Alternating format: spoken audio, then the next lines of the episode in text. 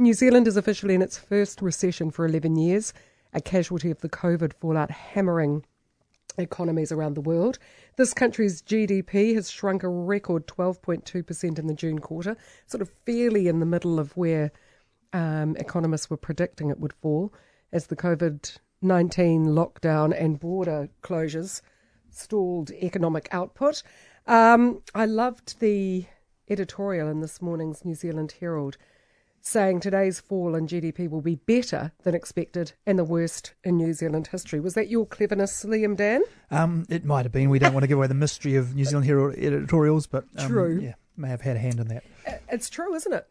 Um, yeah, that's right. So, uh, and of course, that leaves it completely open to lots of political interpretation. But, um, you know, two two things are, are, true at once. This is clearly the worst, um, you know, GDP result we've ever had by a long shot. The worst previously was about four point four percent, I think.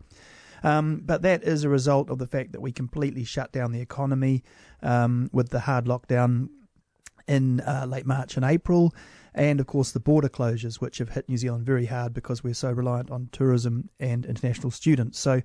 Um, so, so for that reason, it, it wasn't, uh, you know, uh, a surprise today. And, um, and, and to be fair, over the last few months, um, the forecasts have got better and better. So, Treasury right back in May at the budget was actually forecasting this quarter could have been a, a minus twenty three percent. You know, like a, even more catastrophic. Um, the other banks, the, the bank economists had sort of had figures of around minus 15, 16, 17, and they'd pulled that back uh, to the point. So they're allowed to change their yeah. change their picks right up into the last minute. So yeah. they, uh, surprise, surprise, they weren't far off. Um, the, the, the expectation was around 13%, and it's 12.2. Um, and so I guess the, the big question is what does that tell us? And I guess you know we're halfway through.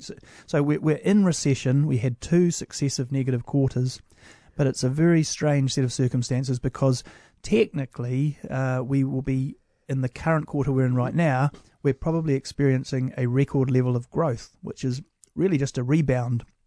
Um, and uh, so I guess we kind of need to let this wash over us a bit and, and see how um, you know how it looks at the end of the year. And and then I guess the other thing to remember is that these things are useful measures of how bad things are, but we feel these things on an individual level, don't we? So, you know, yeah. whether you've kept your job or, or, or not. But um, um, no doubt, though, will, there'll be plenty of debate about, um, you know, whether we've done better or worse than we could have, whether our strategy has, you know, cost us uh, some economic growth because that harder lockdown has meant that it's a it's a um, bigger fall than some of the other countries mm. around us, I guess. If we compare. Yeah, that's so right. if we compare to similar sized economies, how are we doing? Uh, yeah, so Australia had um, uh, there's not many as small as us, but no, but um, Australia had negative seven for the quarter. Um, uh, uh, the only one that of of our sort of um, uh, sort of peers probably that was a lot worse was the UK. I'm mm. not quite sure why, but they got really hammered by the the virus. But um, the US actually performed a bit stronger. Um, yeah, so and, and, and Canada and countries like that in, in the ballpark. Um, uh, where, where, are we? United States nine point one percent down, uh, eleven point five percent down in Canada, so fairly similar. Mm. Seven point nine in Japan, and that will all reflect uh, slightly the different structures of the economy. So so how much how reliant they are on. Um, uh, things like tourism, where the borders uh, have a big effect, um, but also, yeah, like so, how hard we locked down um, does have an impact now, but you know, the debate around that is will it allow us to sort of rebound better than some of these other countries? So perhaps it will end up a little bit, um, uh, you know, closer if you're doing that kind of measurement over time. The thing that's concerning is that it's going to disproportionately affect different sectors of the population. You know, you've got very wealthy people at the moment making an absolute killing in property, you know, investing because they're not getting anything in the bank, yeah. they can't spend it anywhere. Yep.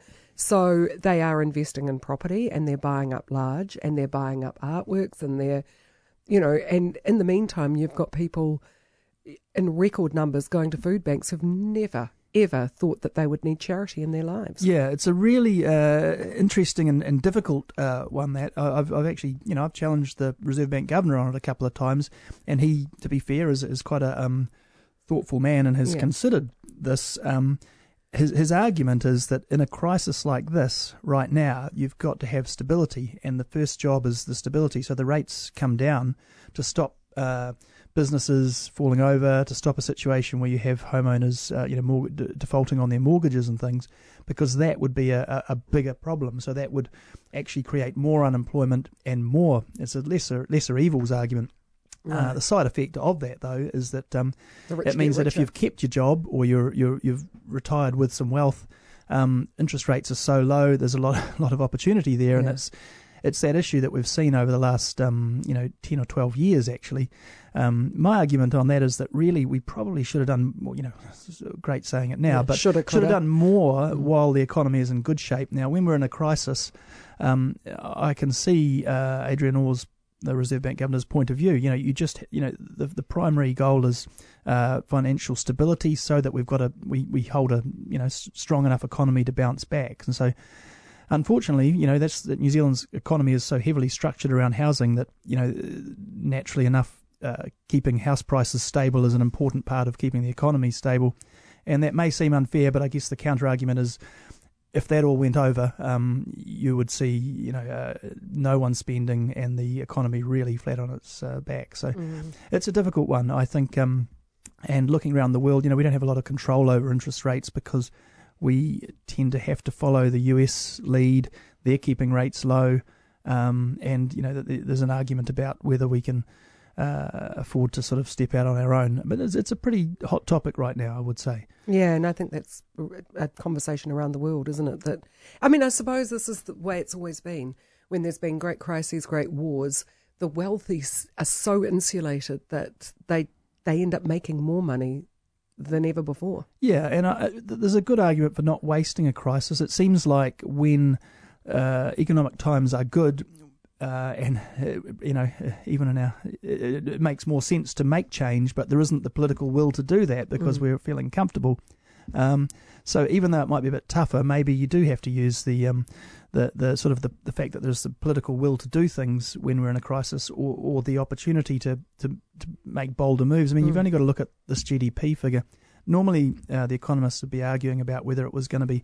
Uh, 2.6 or 2.7. Yeah. So and the fact we can absorb 12 without having yeah. a cardiac infarction and falling well, on the floor right. is and, quite and, something. And, and the rate, it may get revised up or down. The actual numbers, you know, are, are 2 or 3% different. You know, that's it's billions of dollars different. So um, there's an enormous amount of uncertainty and things that we thought were unthinkable are sort of happening before Managing. our eyes. Mm. So and, and, and so that maybe is an opportunity to say, well, look, maybe we could try some things. Um, but you know, interestingly, we're not really seeing that from the political parties uh, on the campaign trail. It's it's no. it's uh, National Labour arguing for stability, and, and again, you know, it does and spending. Uh, yeah, spending. Um, I guess you know, and that's where it just has to be uh, the right kind of spending. You know, yeah. we, we, we, we do need to borrow and spend to keep things afloat to make sure that we're in a position to take advantage of um, uh, the rebound when, when yep. this COVID thing's gone. But at the same time, you know, if it's poor quality spending, we will we will have to pay this debt back, and it's uh, it's a big number. It is, and you just think of the kids; they're the ones that are adversely affected when it comes to employment and they're the ones that'll be carrying that load right through into their fifties. Yeah, yeah, no, absolutely. I mean, well, having having lived through it, I mean, well, they'll get through it. We got mm. through it in the uh, yeah, that's in the eighties and nineties, but it, but it, it, wasn't fun, and I, I, would hope that we didn't have to go through that kind of level of austerity. So that's me comparing this sort of level of debt we're, we're loading up to the 1970s, where we ended up in a really bad debt position, and then we had the reaction through the 80s and 90s, which mm. um, a lot of people argue uh, did too much social damage. So I guess with particularly with uh, you know Grant Robertson, who's quite conservative for mm. a for a left leaning guy, um, he he would certainly be arguing that he, he wants to try and achieve this without uh, that level of austerity because he that that is his big thing. You know, mm. he he, he uh, feels that what happened in the eighties and nineties was too harsh. Yeah. Well, had, something had to happen, and that was a crisis where there was an opportunity for change, and it was seismic change throughout. Yeah, throughout and, country, and, and, and, and, uh, you know, we had a government uh, in the early 80s that in the way the system worked then that could make enormous changes overnight by sitting around the cabinet table and just doing it. And um, you know, well, it, it, may be that we have something like that again if we have our first um, MMP government that uh, is is just one party. We'll we'll see, but um, yeah, I, I think um, I'm, I'm not seeing uh, big solutions there at the moment. Maybe eh, I'm, I'm sympathetic to the idea that maybe we're still right in this crisis to the point that just maintaining stability is the um, is the way to go. But uh, you know, you know, the next year or so is going to be very crucial to New Zealand's sort of history and economic history. And you know, the thing to remember is that we we we've had the technical recession, we've come through the recession. There's a sort of a rebound, but the, the, the regular symptoms of, of a recession, high unemployment and businesses collapsing, that sort of thing, that is probably going to be felt more in the next few years as the government stimulus winds off. So we've got a long way to go in this mm. downturn, and um, marathon, not a sprint. Absolutely, yeah. and hopefully uh, some opportunity to do some good things as well. Lovely to talk with you as always. New Zealand business editor at large with the New Zealand Herald, Liam Dann.